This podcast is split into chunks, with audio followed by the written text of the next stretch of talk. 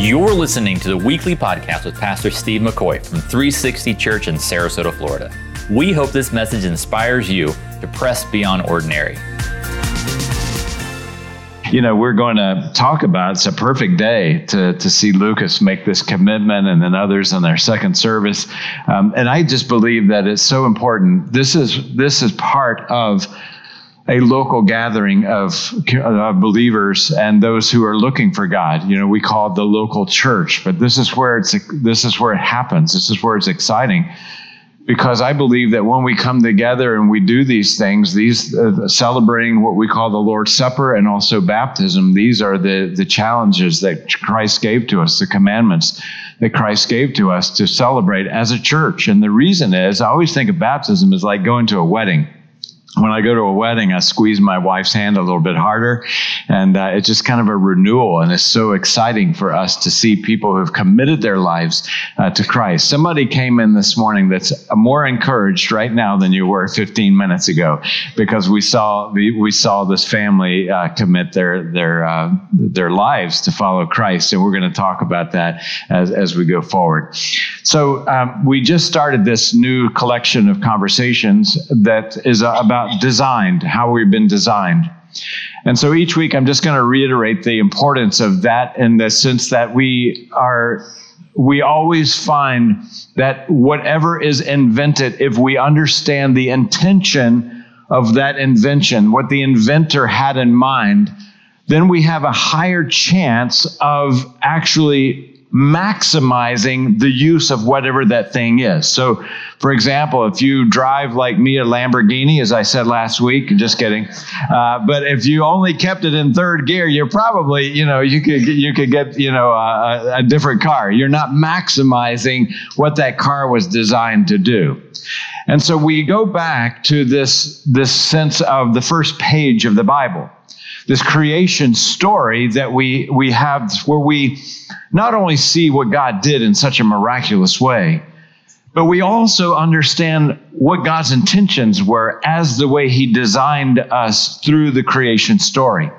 Last week, as we kicked this conversation off, we, we saw that God made everything to be alive, that we were created not to live only biologically, but we we're also created to live spiritually that we are separated from God and, until we have this intersection that we've seen today where someone says, I am tired of living on my own.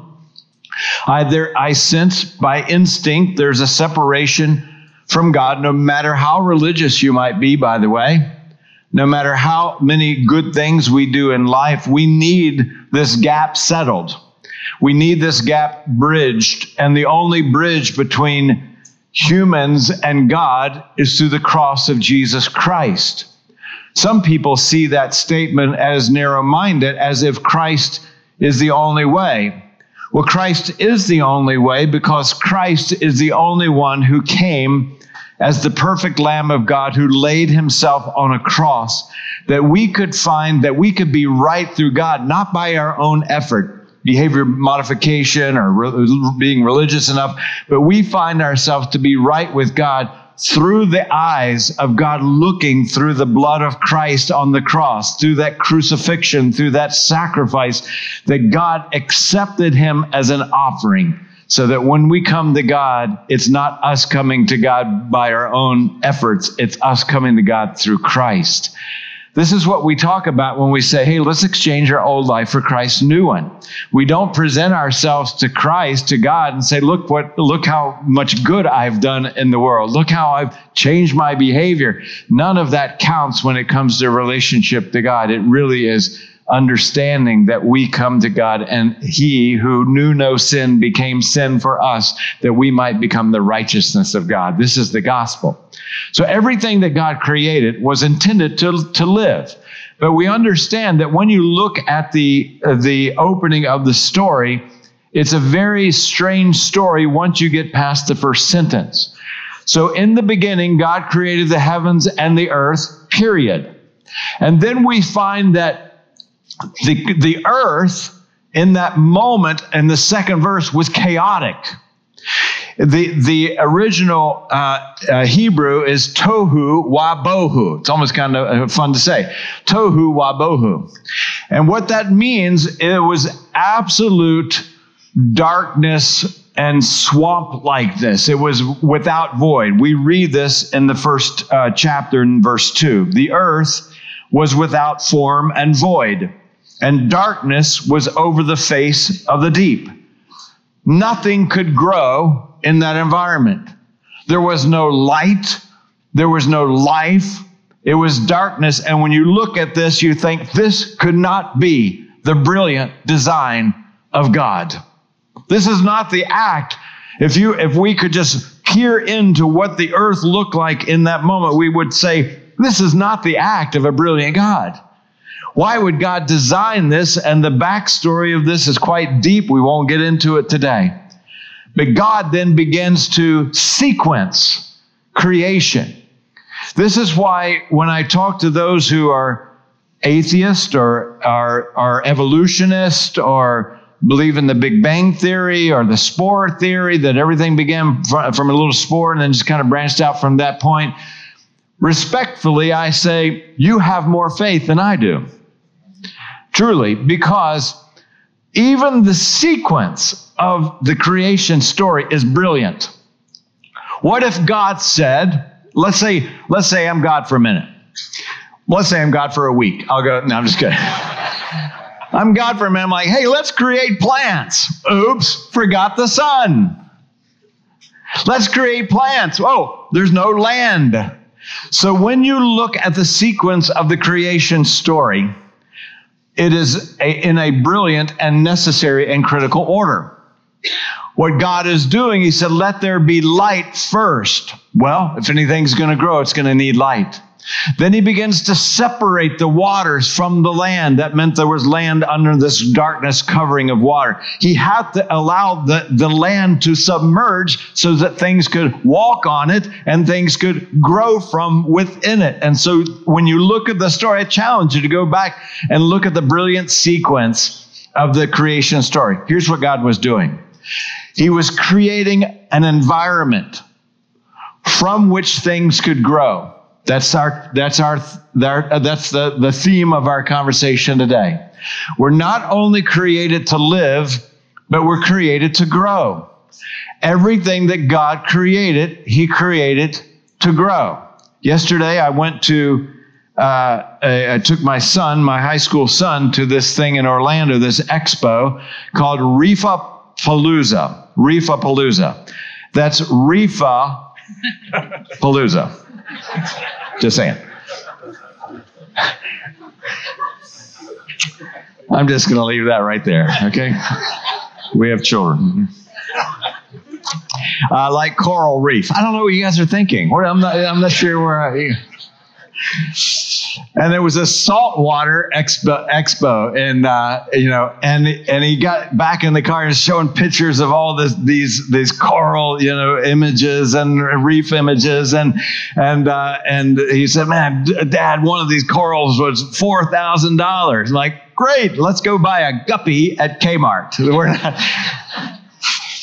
And so he he he was, you know, he was marveling and what not only what God had created, but what God had created to become, to grow.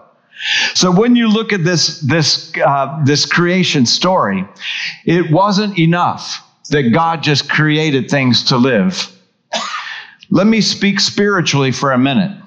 It's not enough that we've had a young man this morning who's exchanged his old life for Christ's new one. Now it's time to grow. You're going to grow up. You're going to get bigger. You're going to get muscles like me. No, no, like your dad. I saw those guns up there.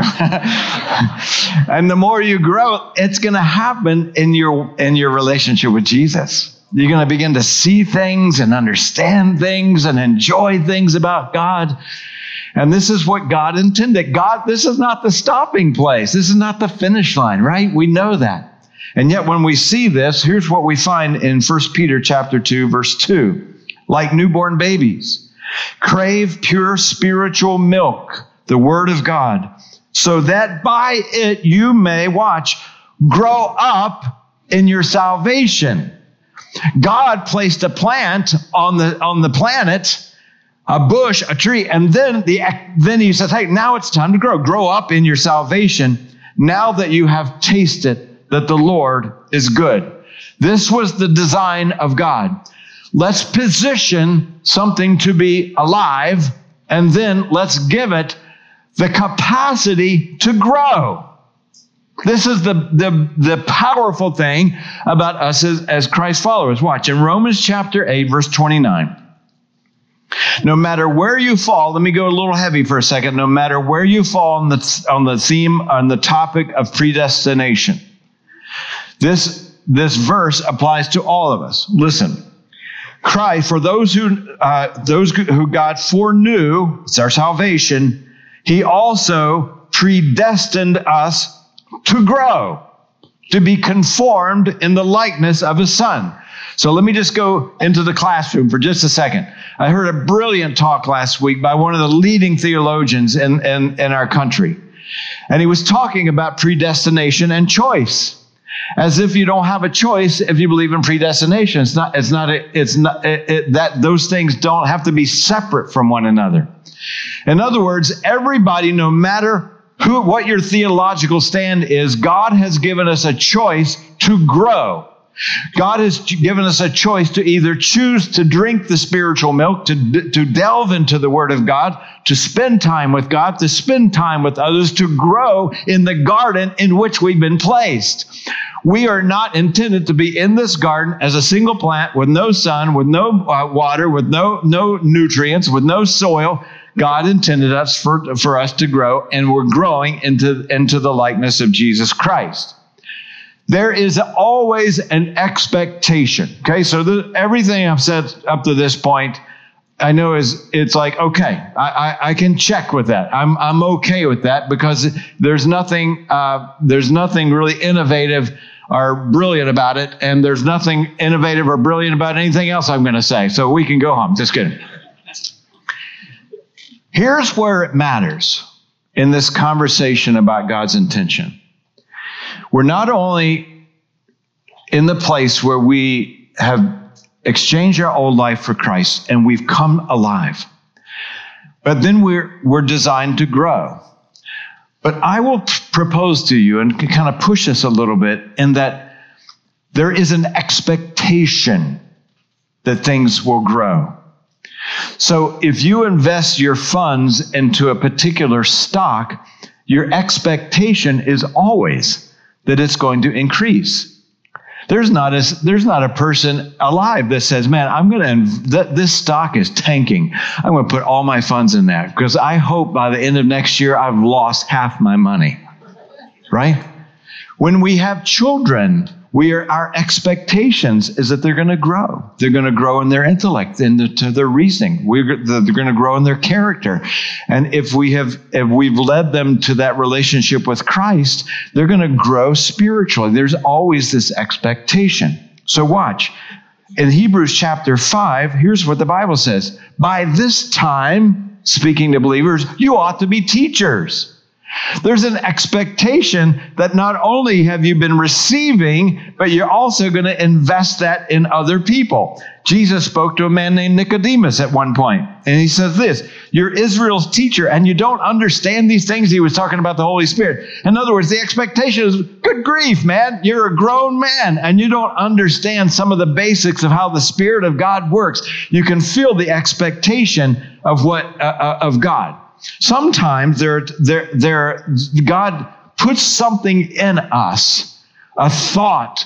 God puts in us a truth. God puts in us a character development that He wants to do. God puts in us something, and the expectation is it, that He wants to grow. Watch this. Jesus is walking along the road one day. We, many of us know this story. And there's an expectation early in the morning in Matthew 21, early in the morning, as he was on his way back to the city, he was hungry. Okay, I want you to file that. He was hungry. Jesus was fully God and fully man. Sometimes we see, like at the woman at the well, in the story, he was tired. He slept. He was not just this divine being walking around. He understood the human nature. But watch this. He was hungry. Seeing a fig tree by the road, he went up to it, but found nothing on it except leaves. Then he said to it, May you never bear fruit again. Immediately the tree withered. In other words, there was an expectation that the, that the tree was going to bear fruit. There was an expectation because he understood fig trees. And if you know anything about fig trees, when the leaves are there, the figs are there. That's how it works. So from a distance, he saw, oh, there's a fig tree and I'm hungry. So I'm going to go up to it, and the expectation is there would be something in there to satisfy my hunger. And when he walked up to it, he said, "Man, it's it, my expectation has not been met." Then he goes on to explain, "I'm talking about the nation of Israel." My expectation is that they would grow, that they would be a light to the world, that they would do all these things, and, and the expectation has not been met. Anything that grows, let me go a little bit deeper and a little more focused. Anything that grows has a purpose. In other words, the purpose is not met until it's fully grown. So when Jesus was speaking about Nicodemus to Nicodemus, he was like, you see, I can't fully use you yet because you don't have the understanding that you need to be able to do what you need to do. So if you you have let's say you have a doctor, you go to the doctor, and that doctor maybe is in uh, the maybe is an intern freshman year, like and and there's got to be a serious surgeon. Like I want to know that you have the knowledge in order to do the procedure on my body, right? There was an expectation with all of the disciples before I launch you into the world, you got to know this. Before you can teach, you've got to know this. Before you can be effective, we have to grow up to a certain stage. Some, because those things that are stunted cannot be used as they should be used when they are fully grown. Make sense? Let me show you. Uh, I want to show you a couple pictures. I saw this picture of this little dog. Okay, now just look at the size of this dog. Not too much bigger than a than a Coke can. Okay, this dog is not going to you know uh, drag sleds in Alaska. Uh, this dog is not going to you know save people from a drowning river. So you think, okay, what can you do with a dog this size? Well. It can be a companion, for example. A companion. I've seen these on the airplane. You probably have too. I don't know if you've ever had stuffed peppers with chihuahuas, but uh, you could um, you could do that. I didn't say cook it. All right, easy. And finally, I think they have this at Subway. Uh, you could, I mean, it's just an idea.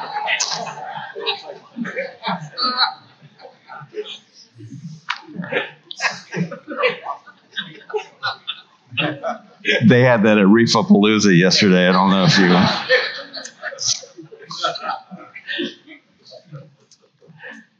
What if God wanted you to be a rescue dog?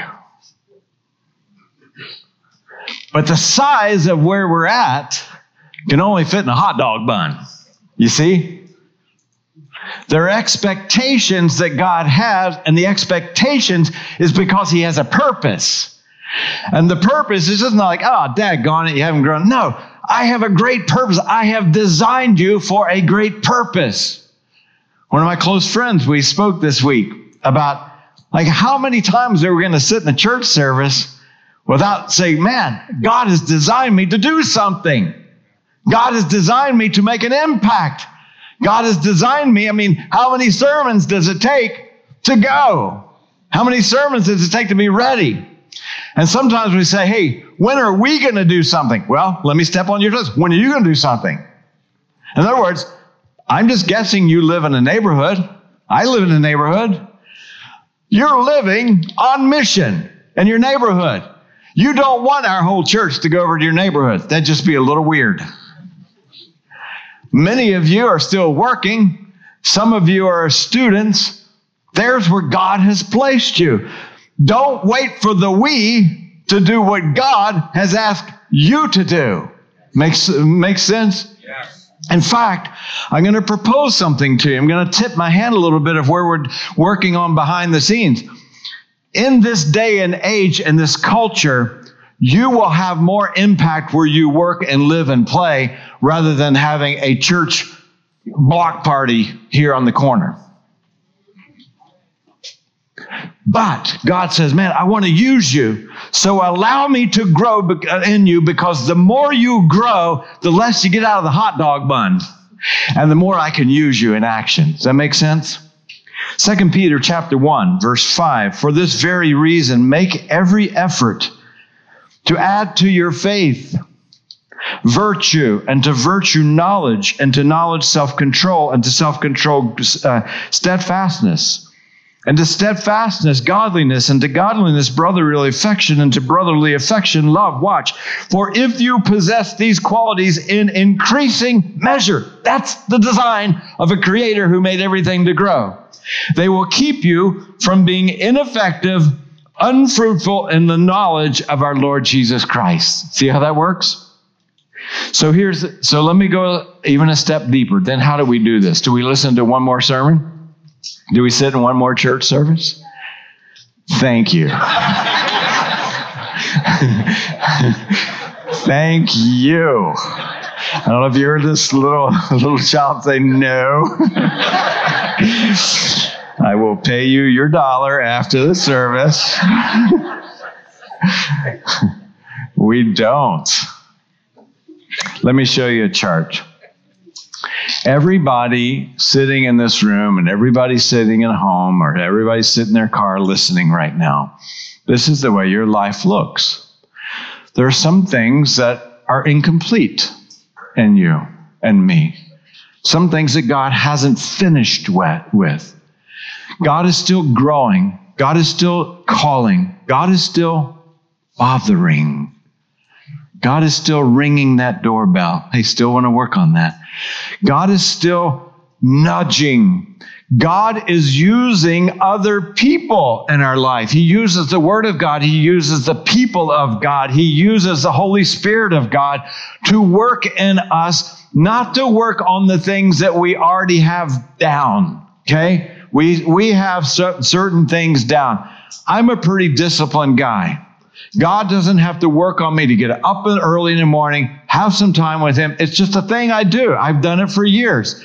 But I've got a whole other chunk of my pie chart that God is still working on. Take time, listen, breathe a little bit, spend time with people. Don't always be about the task, Steve. But see, that's me. That's my incomplete thing that God is working on and churning and massaging and nudging and bothering and ringing my doorbell and saying, hey, how about that part, Steve? Can we get out of the hot dog bun? Let's let's grow. Why? Because I got a I got a deeper purpose for you. See? So when I read these passages, watch. In Ephesians chapter 4, verse 15. We train all over the world, and this is a key passage. And I've given you the second half. The first half says we need to speak to the truth to each other in love. We need to, to grow in our courage. So I, I, got a, I got a word I need to say to you. Why? Because in Ephesians 4.15, here's what we see. We will in all things grow up into him who is the head, that is Christ. But if you if you don't have someone who's willing to speak the truth into your life, most likely you only remain incomplete. You, you need it, I need it. And I even highly recommend it's someone other than your spouse. See the smile? what do I mean by that? Here's what I mean by that. I'm not saying your spouse and you don't talk about the things you need to grow in, but let's just face it it's tough sometimes, right? When you when like, well, there's that thing again. There's that thing again. We have seen so many marriages helped by a man speaking to a husband and saying, "Hey, let's you and I talk." See, there's not going to be any friction here. There's going to be honesty. And we've had so many wives say, "Wow, recently, what are you doing to my husband?" Just being honest. We're talking about the same thing. I know. But let me take some pressure off your shoulders so that older men can teach younger men and older women can teach younger women. So that someone who has gone through the teenage years can talk to a mom and say, Look, you're not losing your mind, okay? It's not you.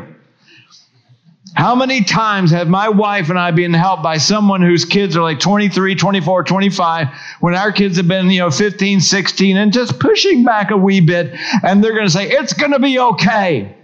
Here's some things you might do, and here's some things you need to do. At one point, you need to stop being a parent and you need to be a coach. At one point, you need to stop being a coach and being a consultant. And when they get to a certain age, hey, you got to have input, but you got to, it's a timing thing. You know where we learned that from? We learned it from other people who love us enough to be honest.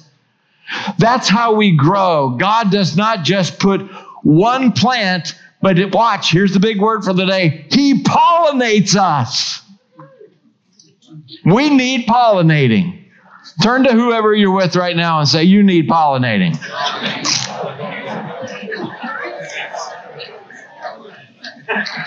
Yeah, there's a husband and wife fight going on right there in row three. That's, uh, yeah, just the way she said it. You need pollinating.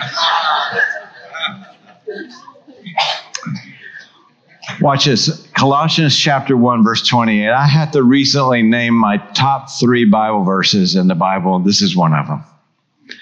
Because I just think it helps us to be, to recalibrate our mission. Here it is. In Christ, it is Christ that we proclaim. This is evangelism. This is pre conversion uh, discipleship.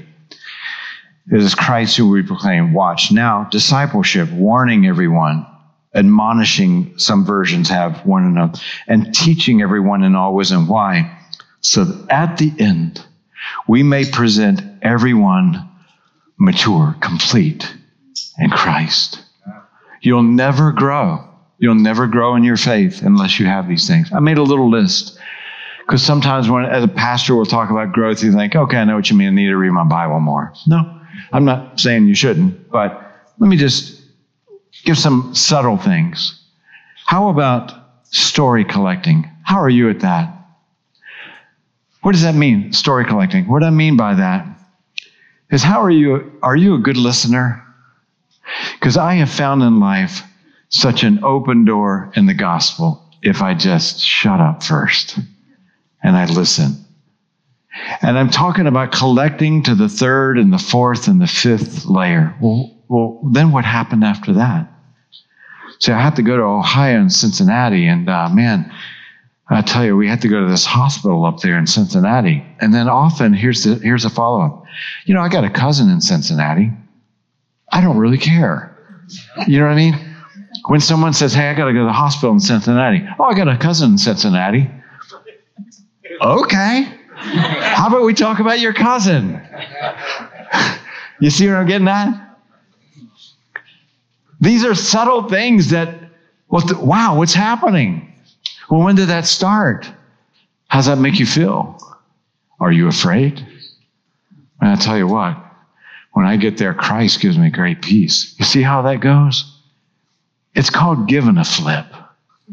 Maybe that's in there somewhere in the Bible. Maybe God would say, hey, slow down and care. Care about the person next to you. Care about the person next to where you live. Care about the person and watch what happens. Maybe God would grow that in you. Let's not just be so theological that we trip over the life stuff at times. How about being an investor? What time would you take? What time would make you inconvenient to invest in someone else's life? What time would it take for you to, to be more temperate, to be more patient? I just was talking to a, a married couple, and they we we had some counseling, and, uh, and, and the guy went into a thing. It was all the other. It was all his wife's fault. He said, "You know what?" The counselor said, "You got to be patient." You're th- you're saying this is what you said, but what did you mean? Ask, what did you mean by that? And it's going amazing because there was just some patience that God wanted to grow. How about conflict resolution? How are you going to, uh, who loves a conflict, right? Nobody loves a conflict. How are you doing? How would God want to grow you and make you more Christ like in resolving conflict. You see how many assignments we have right in front of us that God could say, Man, I want you to grow in that area. Because if you could grow in any one of those areas, maybe we're at level C. See, I get to take you to level D. And once you go to level D, man, I got you to level because I have something in Z that I really, really, really want to use you for, but you're miniaturizing yourself at level C by refusing to grow. You see how that goes? I want a fig on that tree. I want that stock to be invested. Let, let me let me kind of uh, kind of uh, close it down by this. I was just I was thinking about music. Um, this past week. And for those of you who don't know music, it, there's only seven letters in the musical alphabet. That's probably all they thought we could handle.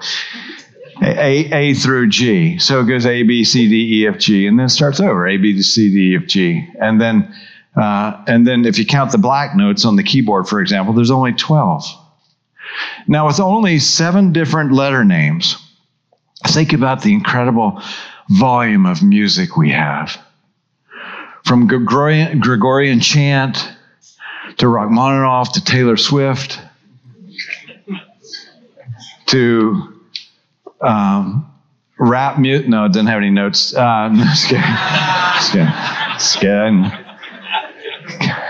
Country western music. It's got three notes. so, okay. Okay. Okay. I know that's a bigger one. That's sensitive all the music, bluegrass, jazz, R&B, I mean all the music, seven letters. Then I thought about the colors.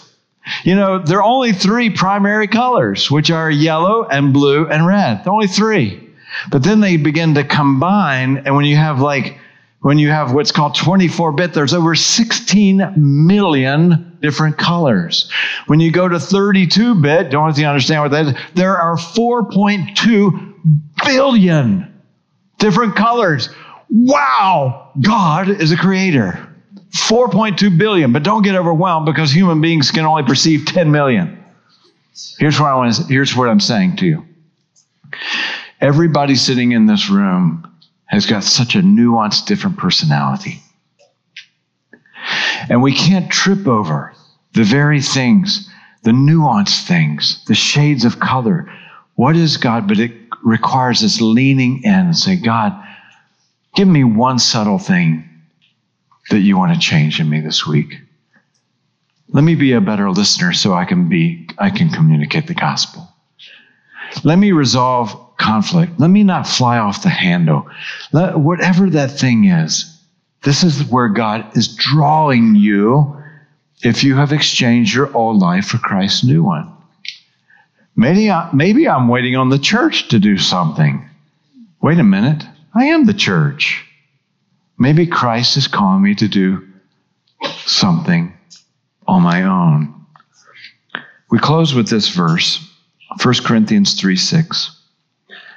Paul says, Hey, I planted the seed, but Apollos watered it. Watch, but God made it grow. You know, do you know what kind of plant? There is a kind of plant that that that never grows. Have you ever heard of that plant? It, it never grows. I mean, it never from the minute it was created, the plant never grows. I know it sounds strange in the context of what we've been talking about. I, I brought a picture of it. It's out in the back. It's an artificial plant.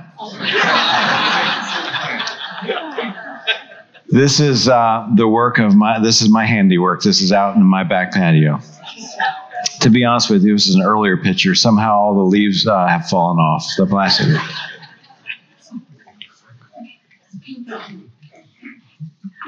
The only kind of plant that doesn't grow is an artificial plant. The only kind of Christ follower that doesn't grow, grow is an artificial one. I don't know about you. I kind of want to be the real deal. I wonder what God's nudging, ringing, pushing, encouraging you today. Let me pray with you. Father, thank you today for this reminder of our an, another layer of our design, another layer of our purpose. God, thank you for this family today that have surrendered their son who is surrendering to you today, Lucas. And uh, thank you for that picture in us to see such a, a new young man, uh, new in his faith, and all the all the expectations you have for him as you do us, God. No matter if we're six or seven or eight or we're 67 or 88. Because we understand, God, that you have designed us to use us and that we need each other so desperately to pollinate one another and to speak truth into one another's lives. Thank you, God, for planting us in a garden and not in a desert. Thank you, God, that the, the scene was a garden, God, where other plants could be entangled and grow with other plants. And God, we need you and we need the body of Christ, others speaking into us, speaking truth to those incomplete parts.